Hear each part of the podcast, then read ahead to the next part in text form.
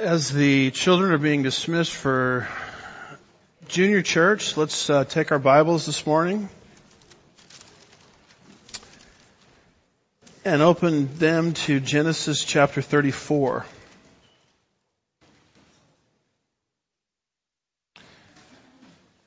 Genesis chapter 34, verse 18. The title of our message this morning is Loss of Reward. Loss of Reward.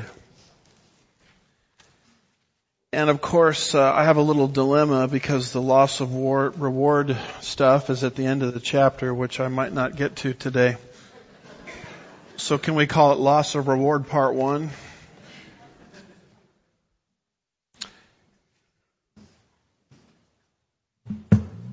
Too many short people in this church.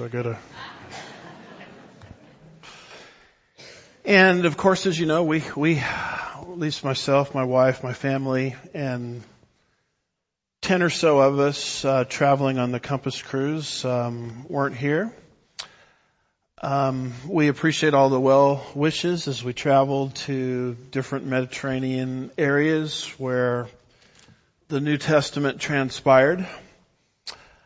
As you know, as we were gone, a war broke out in Israel.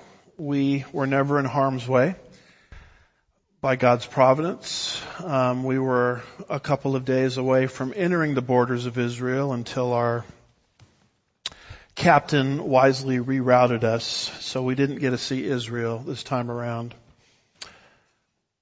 But in case there's any ambiguity on the subject, let me just come out and say this. Sugar Land Bible Church stands with the nation of Israel and against terrorism.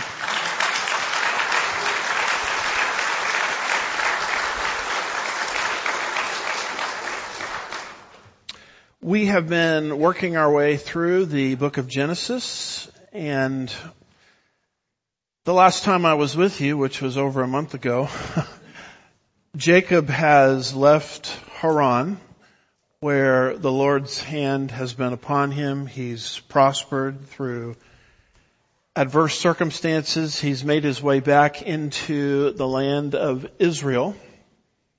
Now it's called Canaan. It will later be called the land of Israel. By the way, in the Bible, you'll never find the word Palestine, and you will never find the words West Bank.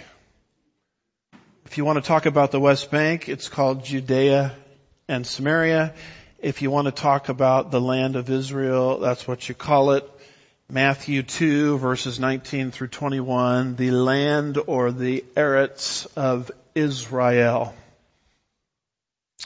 It hasn't been named that yet in our study, but Jacob has made his way back. He is reconciled with his brother Esau.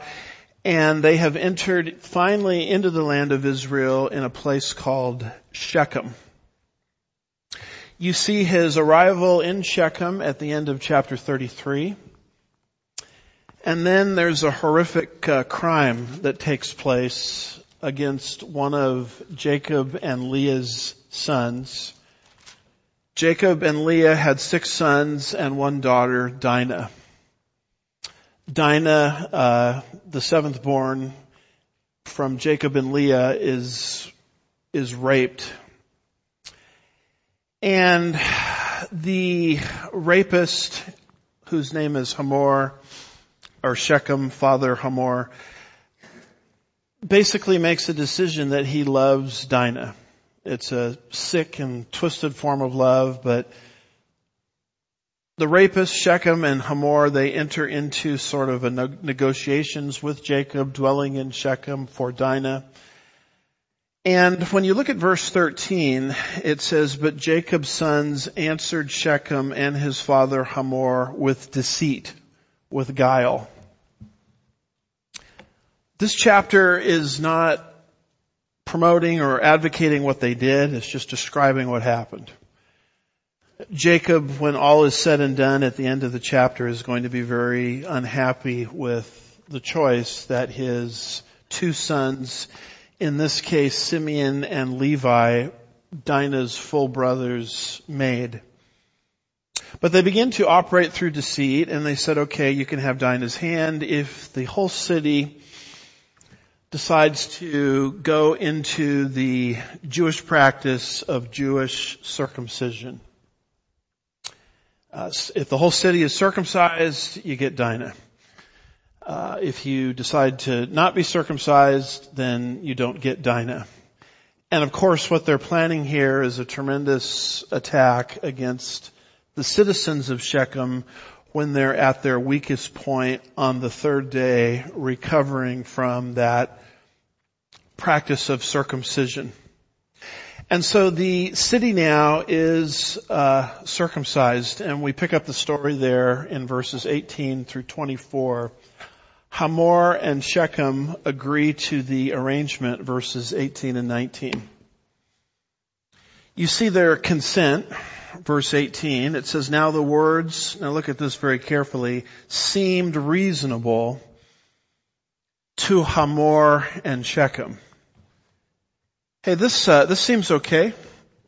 This seems reasonable. And yet it's this circumcision which is going to be their undoing. It's going to put them in that place of vulnerability. And I bring this up because a lot of people, the way they govern their lives is they do what, as the book of Judges says, is right in their own eyes. It seems reasonable to them. And yet that's not how the Christian is to operate. The book of Proverbs, chapter 14 and verse 12 says, there is a way which seems right to a man, but its end is the way of death. There are many opportunities that you will have in this world to do certain things, and if you exclude the light of God's word and God's truth, you can make a choice that seems to be reasonable. I mean, why not just go ahead and sleep with your person that you're engaged to before you're married? You know, after all, as the saying goes, you gotta look under the hood, you know, to see if everything's working right, kind of thing. And so many young people will cohabitate outside of marriage, prior to marriage, because that's what seems reasonable. And yet the Christian has such a higher calling than that. We don't do things based on what seems reasonable. We don't do things based on what the world system is advocating. We govern our lives according to the principles of God's word.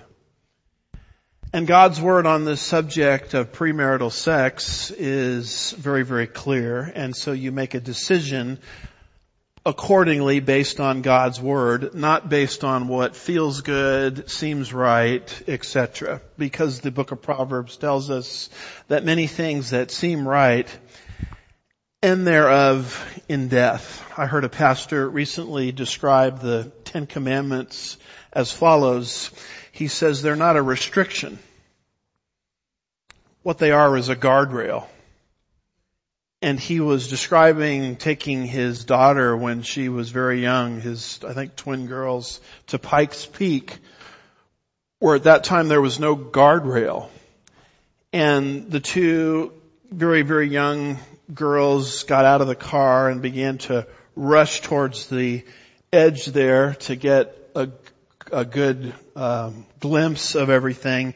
And the pastor yelled out, "Stop," because he saw the danger. That's how God's word functions in our lives.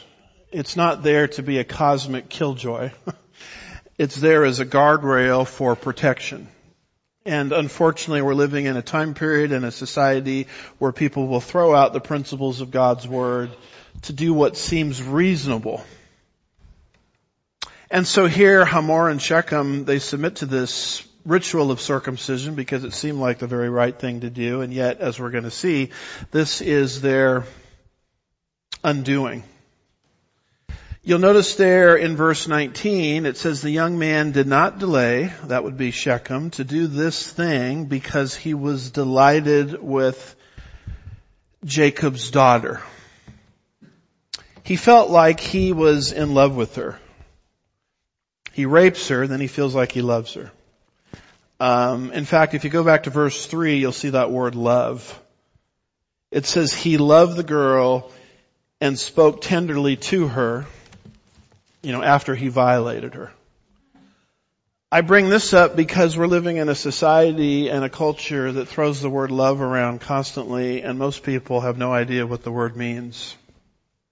Most people think they're experts on love because they've seen the series, The Love Boat. But the truth of the matter is love has a definition in the Bible. And here I'm speaking of agape love. Love is patient. I don't see patience exhibited here by Shechem. Love is kind. It is not jealous. Love does not brag. I'm reading from 1 Corinthians 13, 4 through 7. It is not arrogant. It does not act unbecomingly. It does not seek its own. It is not provoked. It does not take into account a record of wrongs suffered.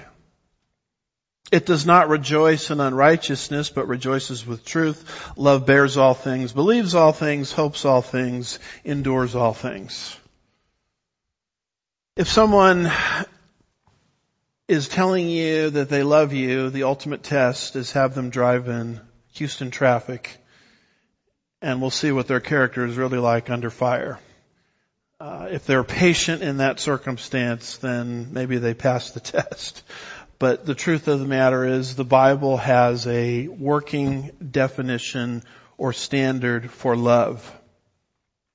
But Shechem wants to submit because for Shechem, he believed that he was in love with this girl.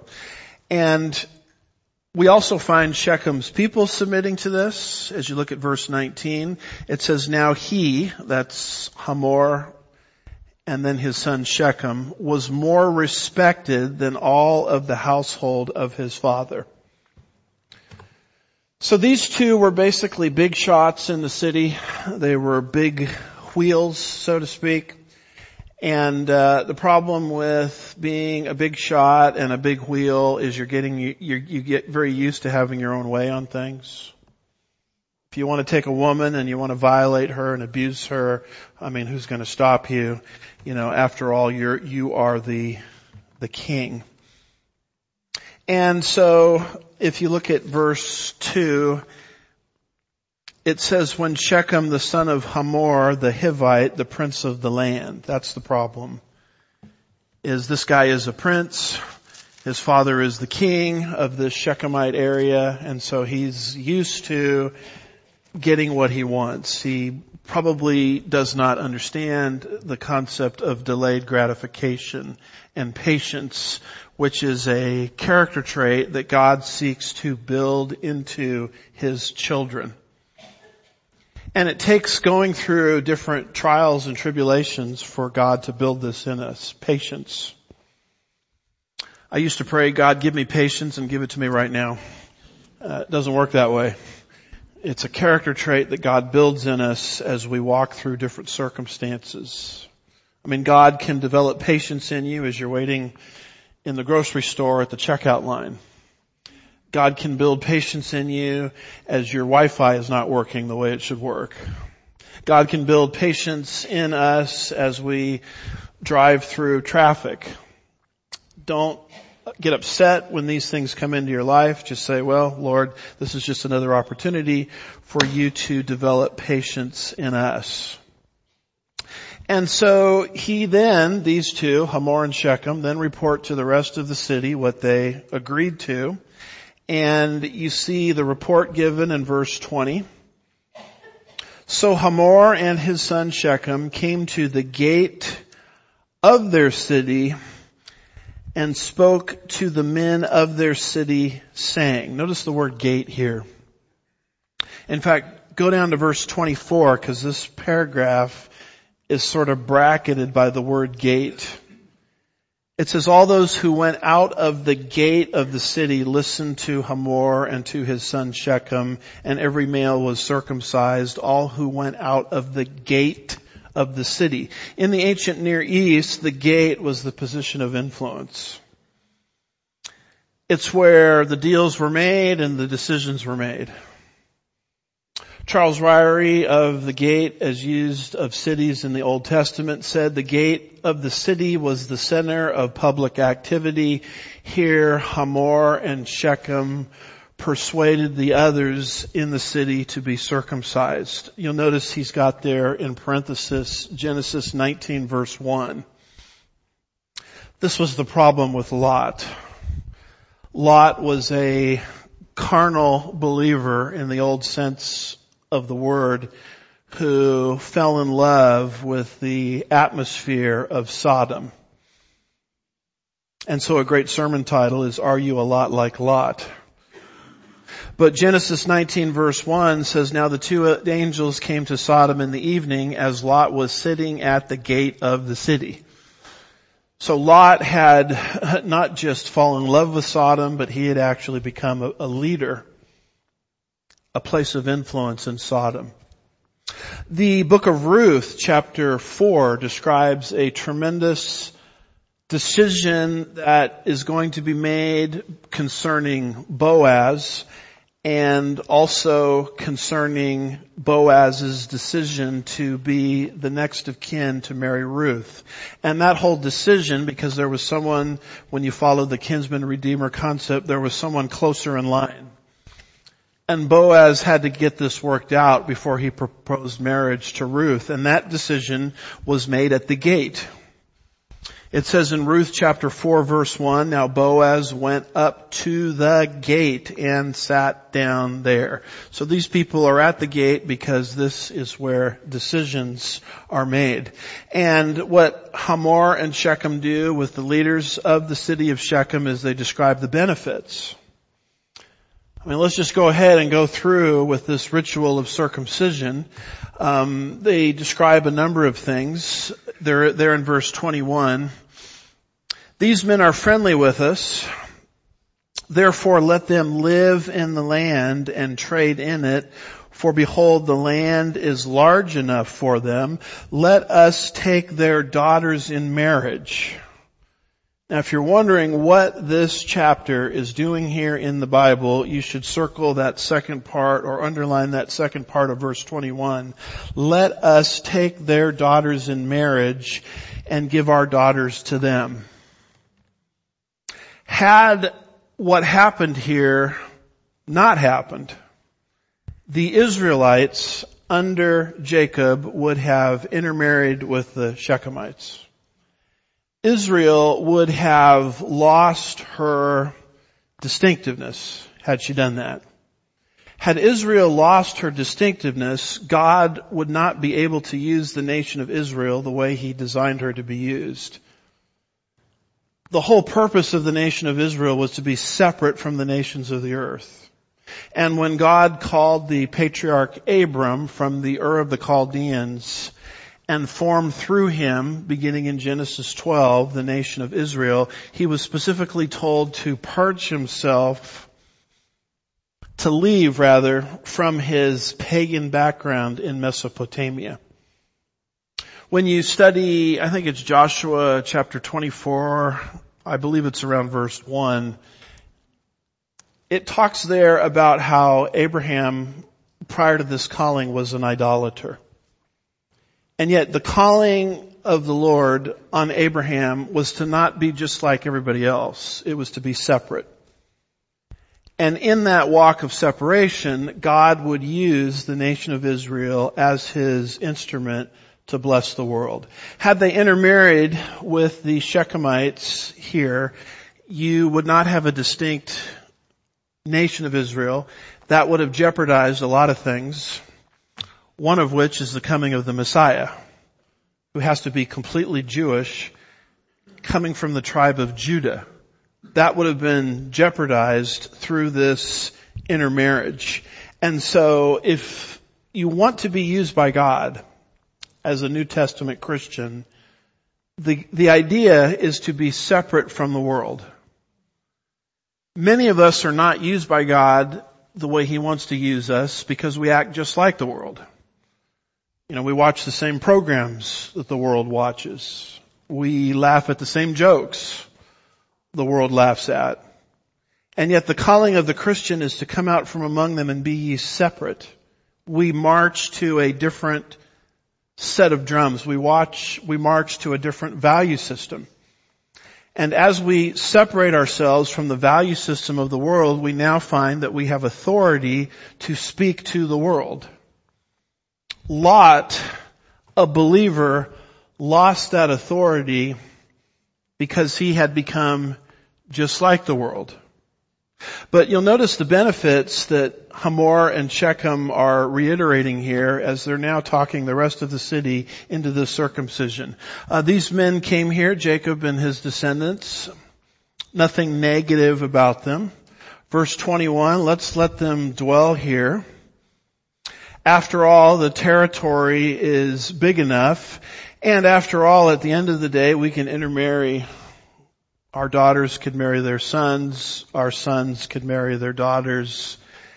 And so what you see is a crisis in the lineage leading to Jesus if this intermarriage issue moved into full swing. Now, obviously, the law of Moses would not be handed down for several centuries. But when the nation of Israel went into Egypt, they were taken out of Egypt after 400 years of bondage to Mount Sinai. And at Mount Sinai, they were given a specific command by God concerning the Canaanites. Deuteronomy 7 and verse 1, it says, "When the Lord your God brings you into the land where you are entering to possess it and clears away the nations from before you, the Hittites, the Girgashites, the Amorites, the Canaanites, the Perizzites, the Hivites, the Jebusites, the electric lights, the out of sights, the mosquito bites, the termites, etc." Just trying to make sure you're awake. Verse 3, Deuteronomy 7 verse 3, "You shall not intermarry with them.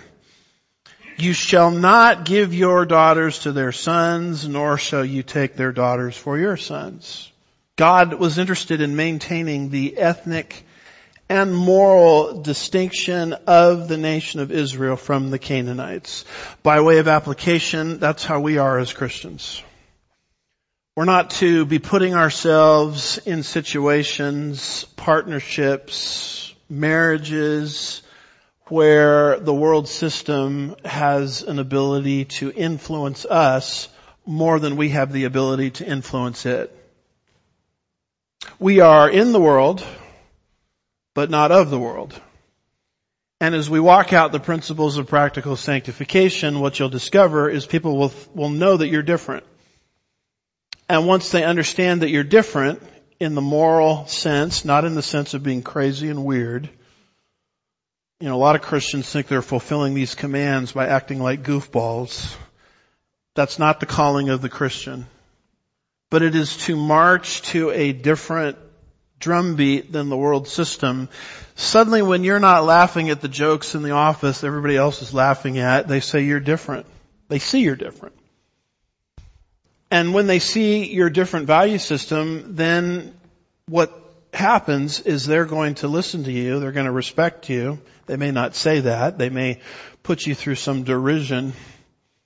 But your difference from the world gives you the moral authority to speak to the world. Once we act just like the world, our capacity to prophetically speak to the world quickly disappears. The two, father, son, explain to the rest of the city of Shechem what the deal is that was made at the gate. You see that there in verse 22. "Only on this condition will the men consented to us to live within us, to become one people." There's the problem. These guys are trying to make the nation of Israel one people with us. God is going to show that no, Israel is to be different. Israel is to be distinct.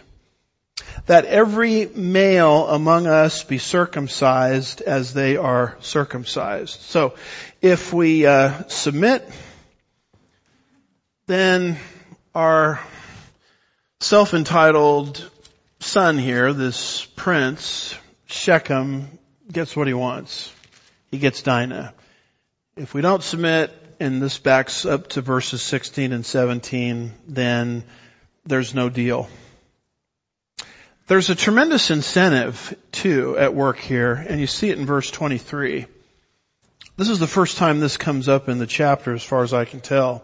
Verse 23, it says, will not there, this is Hamor and Shechem speaking to the Shechemites, concerning Israel, Jacob and his sons and daughter, will not their livestock and their property and all their animals be ours? Only let us consent to them and they will live with us. So, if we go by this deal, then we can make forays, if you will, into their private property. Where did their property come from, by the way? It came from what God said to the nation of Israel at her formation in Genesis 12 and verse 2. He gave them a series of promises that back then. And one of the promises that he made to them is, I will bless you. That's why you see the nation of Israel continuing to be materially blessed in spite of adverse circumstances. This is why Jacob continues to be blessed in spite of the fact that he had been sojourning in Haran under Laban for so many years where he was cheated. And no matter what seems to happen to Jacob, he continues to be materially blessed. Why does the nation of Israel continue to be materially blessed? There's a reason for that in Genesis 12 verse 2. God said to the nation of Israel, I will bless you. Why is it that the world today is turning on Israel, acting as if the nation of Israel is the cause of all of the problems in the Middle East, acting as if the nation of Israel is the cause of all of the problems in the world, as you listen to the various politicians and talking heads talk? Somehow this latest attack, Israel must have brought that on herself, surely. Why is it that in the midst of all of these attempts to drive the nation of Israel out of her land, why is it that the nation of Israel continues to stay there and be blessed under God? It relates to Genesis 12 and verse 2. God said that he would bless them. In fact, every time Israel is attacked, what you'll see in the Bible is not only do they survive victoriously against overwhelming odds, but they even get a holiday out of the whole deal. Israel was attacked in the book of Esther by the diabolical Haman. He plotted the exact day when the Jews would be exterminated. As you read the book of Esther, you'll see Israel surviving, and actually a holiday comes out of that called Purim. In the intertestamental time period, you'll run into a man named Antiochus Epiphanes, who is sort of a type of the future Antichrist. Daniel predicted his arrival 400 years in advance in Daniel 8 and Daniel 11. He went into the Jewish temple and he desecrated it. He outlawed Jewish scripture. He forbade the practices of Judaism, and not only did the nation of Israel in what is called the Maccabean Revolt survive, recapture the Temple Mount, and liberate it under Hebraic Jewish rule. Not only did that happen, but they actually got a feast day out of the whole thing called Hanukkah. There is a very interesting pattern that happens over and over again in Scripture and in our world concerning the nation of Israel. The nation of Israel is going to be just fine because of what God said back in Genesis chapter 12 and verse 2. And if you don't understand this and you just come from the mindset of the world system and you're filled with anti-Semitic hatred towards the Jewish people, you're going to be perpetually frustrated, because Israel is the only nation that exists in human history that has a covenant from God. What I mean by that is a covenant coming from God to them. The United States and what's called the Mayflower Compact, which was a wonderful thing, around 1620 when our forebears came to these shores and they said this country exists for the advancement of the Christian religion, famous document, Mayflower Compact, they made a covenant from them to God. Now that's a wonderful thing, but Israel doesn't have that. Israel made no covenant from them to God. It's the other way around. God made a covenant with them. Genesis chapter 15 and verse 18 says, in that day the Lord made a covenant with Abram. And this is why the nation of Israel continues to survive and thrive. Outside of the land, she survives and thrives. Inside of the land, she survives and thrives. She has survived attempt after attempt after attempt right into modern day times. Adolf Hitler moving forward to wipe the Jews off the map, and yet somehow all of those attacks are unsuccessful. And so what you see here with Jacob is he has property, he has animals, to such an extent that the Shechemites are taking notice of this. They kind of want in on the action. And he's gotten all of these things despite the fact that he has been mistreated by Laban. In fact, over in Genesis chapter 32 and verse 10, Jacob makes the statement that, look, I crossed the Jordan into Haran with nothing but my staff. And staff doesn't mean his secretary and accountant and administrative assistant. His staff, the wooden staff, that's all he had. He went up to Haran. He's mistreated for 20 years by Laban, as we have studied. And he comes out of that situation wealthier than when he went in. That's the power of the Abrahamic covenant. This is what the nation of Israel has. The Shechemites take notice of this and they say, you know what, let's let these Jews intermarry with our daughters because we want in on the material action. The Shechemites here are demonstrating a mindset of materialism, love of money. When a person loves money, they can't make spiritual decisions. It's impossible. Jesus in Matthew chapter 6 and verse 24 says, you cannot serve God and wealth. 1 Timothy chapter 6 and verse 10 says, the love of money is the root of all sorts of evil. Some longing for it have wandered from the faith and have pierced themselves with many griefs. Biblically speaking, there's nothing wrong with money. There's nothing wrong with possessions. The issue is, do your possessions possess you? Do you have your money or does your money have you? Once it takes an idolatrous place in our hearts, we can't make good decisions unto the Lord. And that's what you see happening here with these Shechemites. And then this agreement is entered into. You see it there in verse 24, their consent. And then the mass circumcision of the city. You see there in verse 24, it says, all who went out of the gate, notice the emphasis on the gate, that's where the deals went down in the ancient Near Eastern cities. All who went out of the gate of the city listened to Hamor and to his son Shechem, and every male was circumcised, all who went out of the gate of this city. So they consent at the gate. The mass circumcision takes place.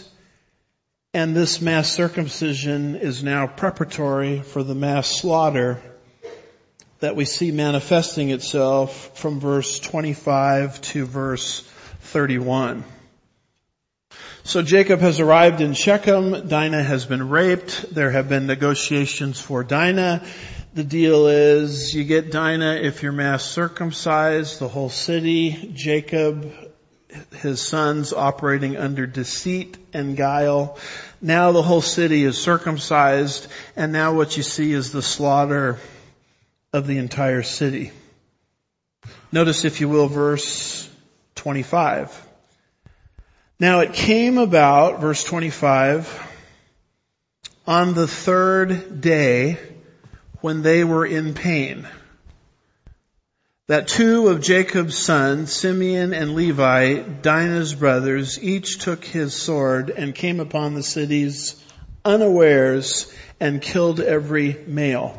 Notice, first of all, the timing of this. They're now, the Shechemites, on the third day of their recovery from circumcision. And everybody tells me, and all the commentators say, that's when the pain is the worst. And that's when the inhabitants of the city of Shechem are without defense. This is, and I'm not advocating this at all, I'm just saying this is how the world works. This is an ancient warfare practice. I don't mean to sound the alarm too much, but it's sort of like sending a biological virus into a country. Of course, I'm speaking hypothetically. Something like that could never happen, right? And as that country is physically recovering from a biological attack, they're at their place of greatest weakness, unable to defend themselves, and that's where terrorist cells within the borders of our country begin to operate.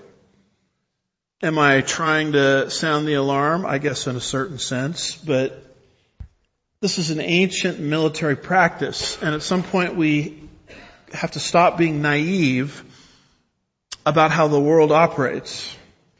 God is not behind this. God is not condoning this. This is just what transpired here, right here in a very significant chapter of your Bible. Now notice who the perpetrators are. Verse 25, that two of Jacob's sons, Simeon and Levi, Dinah's brothers. The thing to understand about Simeon and Levi is they were sons of Jacob and Leah, meaning Dinah being the girl, the daughter born from that union, 6 brothers and 1 daughter. Simeon and Levi were Dinah's full brothers.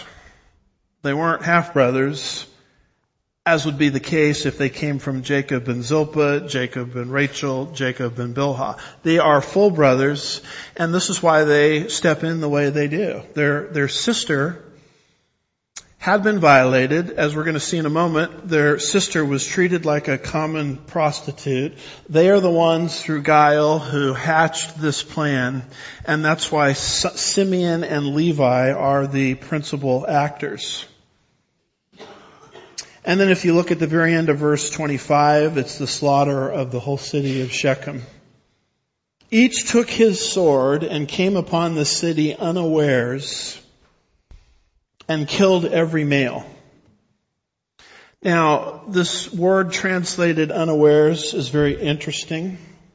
You'll find it used in the famous Gog-Magog invasion that we, on our Pastor's Point of View program, talk an awful lot about. It's an invasion that is coming to the nation of Israel in the last days.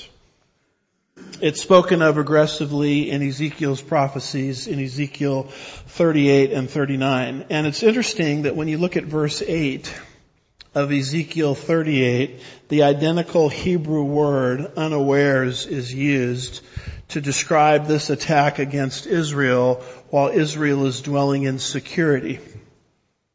Ezekiel says in verse 8, after many days you will be summoned in the latter years. You will come into the land that is restored from the sword, whose habitants are gathered from many nations to the mountains of Israel, a continual waste. But its people were brought out from the nations, and they are living securely. Batak, that's our same word, all of them. There's a lot of debate and discussion within prophecy circles concerning the exact timing of this invasion. I place it after the Antichrist has come to power in the tribulation period, after the rapture of the church has transpired. And the reason I do that is because it describes the invasion as happening when Israel is dwelling securely. That's not happening right now. In fact, verse 11 goes on and it describes Israel dwelling at rest. That's a different Hebrew verb, shakat. Batak and shakat, dwelling in security, dwelling in rest. The only place it really fits is when the Antichrist comes to power after the rapture of the church and guarantees Israel's survival. Then the attack happens, because that's the only time when Israel could be dwelling in security and at rest. But it is interesting, this word unawares, as Simeon and Levi are now slaughtering the Shechemites. The Shechemites were caught totally off guard. I mean, it's almost like they were completely and totally defenseless. Not only did they not see the attack coming, but they were in a great deal of pain recovering from the third day of circumcision. Arnold Fruchtenbaum writes, Dinah's brothers carried out the slaughter. They took each man his sword and came upon the city unawares. The Hebrew root for come upon is batak, which is the word for security. It means they came upon the city boldly, without fail, with full security, knowing that the male population had been incapacitated. So although there were just two of them, they were fully secure in what they were about to do, and what they did was they slaughtered, if you will, all of the Shechemites. One of the key things to grasp when you study the Bible is you have to make a distinction between descriptive and prescriptive material. God is not authorizing this. And I know God is not authorizing this because these two, Simeon and Levi, are going to lose privileges. You see, the Messiah has to come through a particular tribe. Benjamin, the firstborn, is not qualified because of something he's going to do in Genesis 35.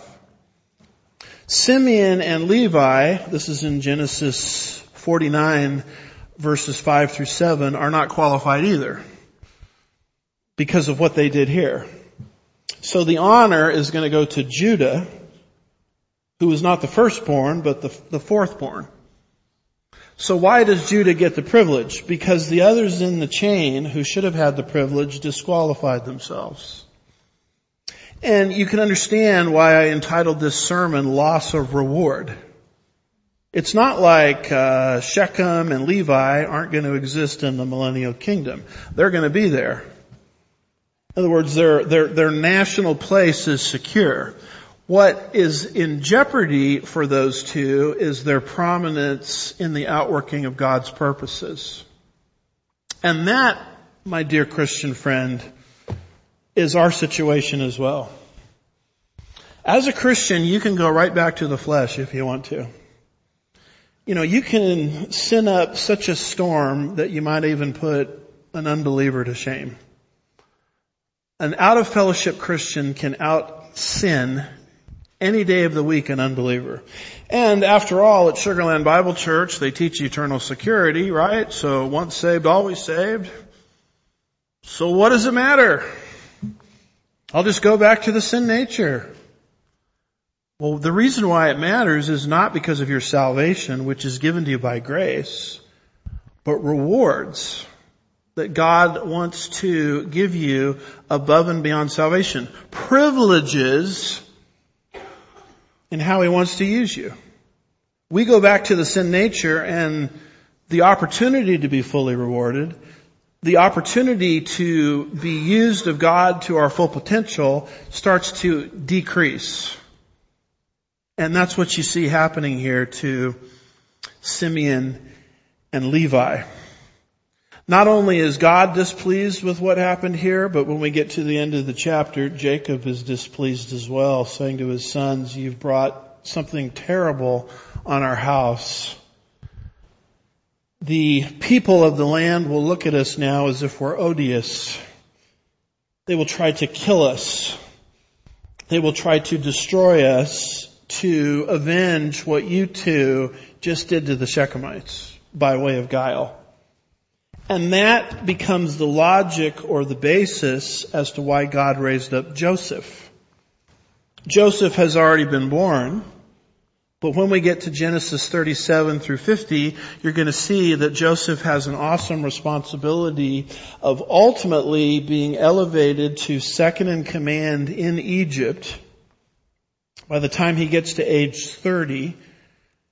Through, by the way, many trials that he will suffer from age 17 to age 30, but Joseph finally gets into his position, second in command in Egypt, so God can take the Israelites out of Canaan, where they were sojourning,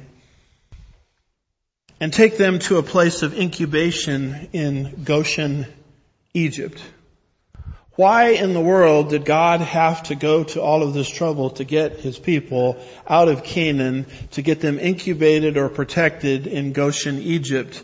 Part of the problem is the Israelites, the descendants of Jacob, became odious amongst the people of the land because of their total vigilante overreaction through guile that they're orchestrating here. And see, by the time you get to Genesis 37, the Bible is not going to re-explain itself and tell us why God is raising up Joseph. The Bible just expects us to understand the content of Genesis 34 before we get to Genesis 37. That's how the Bible functions. And that's why I am a particular enthusiast and advocate for verse-by-verse teaching. You don't understand what is happening in Genesis 37 until you understand the crisis that's now developing in Genesis chapter 34. So the Shechemites are slaughtered. Dinah, fortunately, is rescued. And we see that rescue through Hamor's death. That's the king, the father of the rapist. The king, or they rather, killed Hamor. The king is dead. It goes on in verse 26, and his son Shechem with the edge of the sword. Now the rapist is dead. You know, it's interesting that Jesus said something quite profound over in Matthew chapter 26 and verse 52. He said, "Those who take up the sword shall perish by the sword." A lot of these people that involve themselves in these lifestyles where they just violate who they want, take who they want, destroy who they want, they're under the deception that somehow they're getting away with everything. And yet the Bible is very clear, payday someday, either on this side of eternity or in the next world. God is a judge. He's an avenger. Galatians chapter 6 and verse 7 says, "Do not be deceived, for God is not mocked, for whatever a man sows, that he will also reap." Proverbs 13 and verse 15 in the King James translation says, "The way of the transgressor is hard." I remember talking to my dad one time when I was younger. I had read something in a newspaper about how a person who was a star in pornographic films came to a very early death. I remember bringing this to my father's attention, and he says, "Well, what do you expect to happen? I mean, the Bible says you reap what you sow. The way of the transgressor is hard." and people that involve themselves in total rejection and rebellion against God and make decisions to live contrary to His principles every day of their life. They think they're moving in a direction of freedom. They think they're moving in a direction of emancipation. But the truth of the matter is payday someday. You reap what you sow. You pay for what you've done either this side of the grave or in the next world. And that's what's happening to Hamor. And that's what's happening to Shechem. And then you see Simeon and Levi rescuing Dinah, end of verse 26. They took Dinah from Shechem's house and went forth. Now, after Shechem raped her, it looks like he kept her in some sort of prison within his own house. So she has not only been raped, she has not only been violated, but she has been treated as a prisoner. And this is why the brothers are reacting the way that they are reacting. They're reacting out of anger. And now verses 27 through 29, you see the spoiling of the city. Look at verse 27. Jacob's sons came upon the slain and looted the city because they had defiled their sister. They held the whole city accountable for what happened. Arnold Fruchtenbaum says the sons of Jacob came upon the slain after they were dead. After Dinah was rescued, came to the act of the sons of Jacob. They plundered the city. The reason was because they had defiled their sister. The pronoun is plural. They defiled. The whole town was held responsible for Dinah's rape since the whole town failed to act responsibly. And then they steal the spoils of the city. That's there in verses 28 and 29. They took their flocks and their herds and their donkeys and that which was in the city and that which was in the field. Verse 29, they captured and looted all their wealth and all the little ones and all their wives and even all that was in the houses. Now, it's very interesting that when you get to the book of Joshua, it's a description of the nation of Israel getting right up to the Transjordan. And as they enter the nation of Israel, they get victory over city after city after city. Jericho, victory. A city named Ai, victory. But they get to Shechem, and there's not even a battle. Why no battle in Shechem? In fact, in Joshua chapter 8, verses 30 through 35, after the victory in Ai, they get to Shechem and they have a covenant ritual ceremony. There's no battle in Shechem. Why is there no battle in Shechem? Because of what's taking place right here in Genesis 34. The Canaanites in Joshua's day recognized that Shechem belonged to Israel by way of right of conquest under Jacob's sons. And here is another example where the book of Joshua is not going to explain that to you. It assumes you already understand why that is happening because of what happened in Genesis 34. This is why reading the Bible in the order that God gave it in is very critical, because subsequent scripture will not re-explain itself.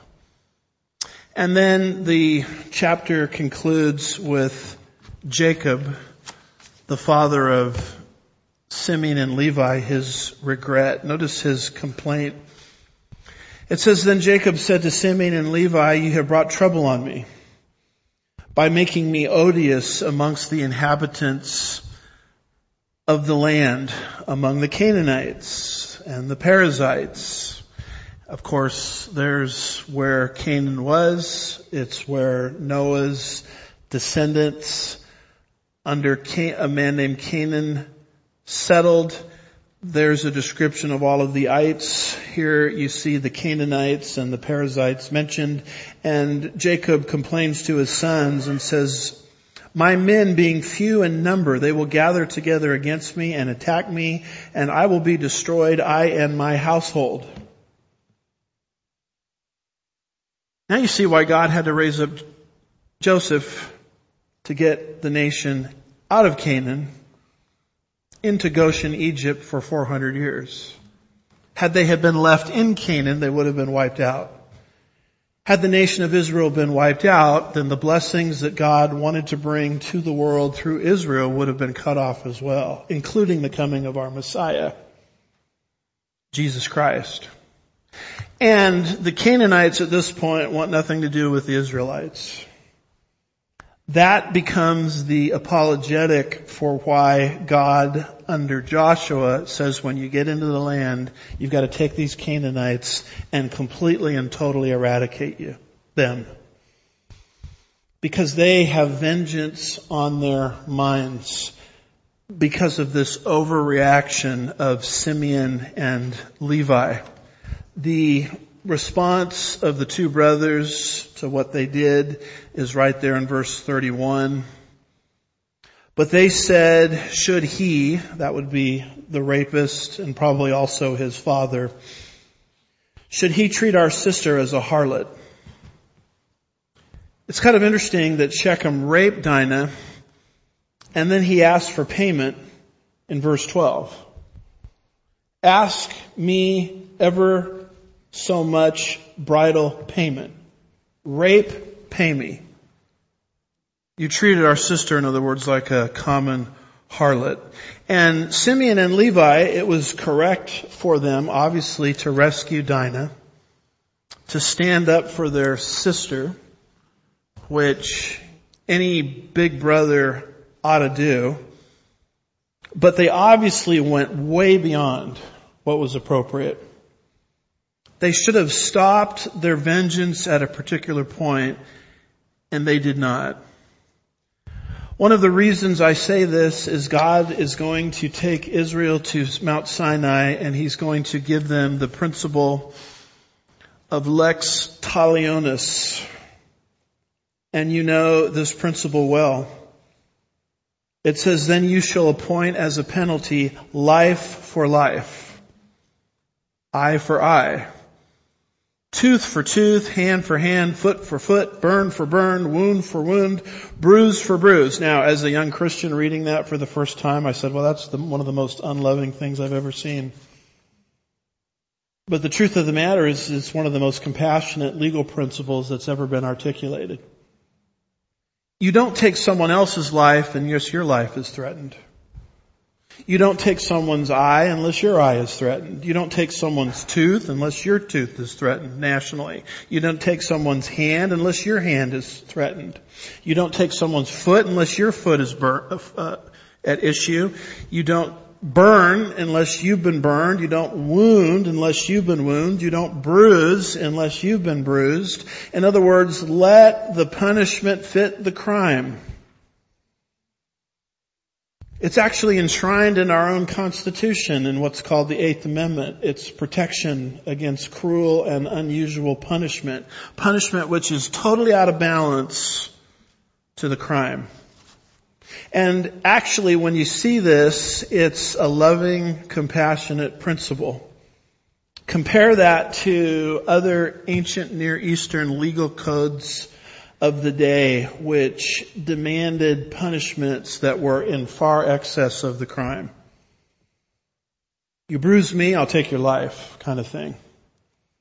It's the kind of thing that Cain, if you remember back to Genesis 4, about 30 to 40 years ago, if I remember right, when we were teaching that, went far beyond in his lifestyle mere vengeance, but it was overboard in comparison to the crime itself. Simeon and Levi are not operating by the principle of lex talionis, and you know what? They're going to lose a reward for that. Because in Genesis 49, verses 5 and 7, this is what it says, Simeon and Levi are brothers. Their swords are implements of violence. Because in their anger they slew men, and in their self-will they lamed oxes. Cursed be their anger, for it is fierce, and their wrath, for it is cruel. This is what God, through Jacob, is saying as Jacob is pronouncing blessings on the 12 tribes of Israel. Translation. Although they were born before Judah, they're not going to be given the privilege of having the Messiah come through their tribe because of their rejection of the principle of lex talionis here in Genesis 49 verses 5 through 7. And that is the application for us. As I said earlier, you can go back to the sin nature and still be a believer. You'll see the 12 tribes mentioned in Matthew 19 verse 28. Simeon and Levi are part of that group in the millennium. But look at the privileges they lost because they did things their own way rather than God's way. Paul writes to us, members of the church, in 1 Corinthians 3 verse 15, if any man's work is burned up, he will suffer loss. But he himself will be saved, yet as through fire. At this coming judgment seat of rewards, there will be given or not given to various Christians crowns. We even sung about it this morning. 5 crowns. I wish I had time to go through them all with you. But there will be Christians in heaven that will be saved, but will be unrewarded. 1 John chapter 2 verse 28 says, now little children, abide in him, so that when he appears, we may have confidence and not shrink away from him in shame at his coming. Revelation 3 verse 11 says, I am coming quickly, hold fast to what you have, so that no one will take your crown. God just does not want to see us arrive in heaven. He wants to see us fully rewarded once we arrive. Simeon and Levi, because they did what was right in their own eyes, forfeited privileges that God wanted to give them. And so look at that. We made it all the way through that particular chapter today.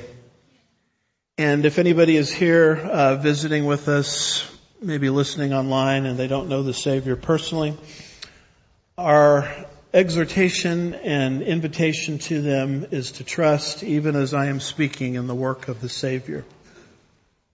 Don't trust in your own good works to get to heaven. Trust in the good work that He did for you 2,000 years ago. If anybody's here and they need some more explanation on this, I'm available after the service to talk. Next week, you might want to read through Genesis chapter 35. As we continue our verse-by-verse study through the book of Genesis. I'll invite our worship leaders back up.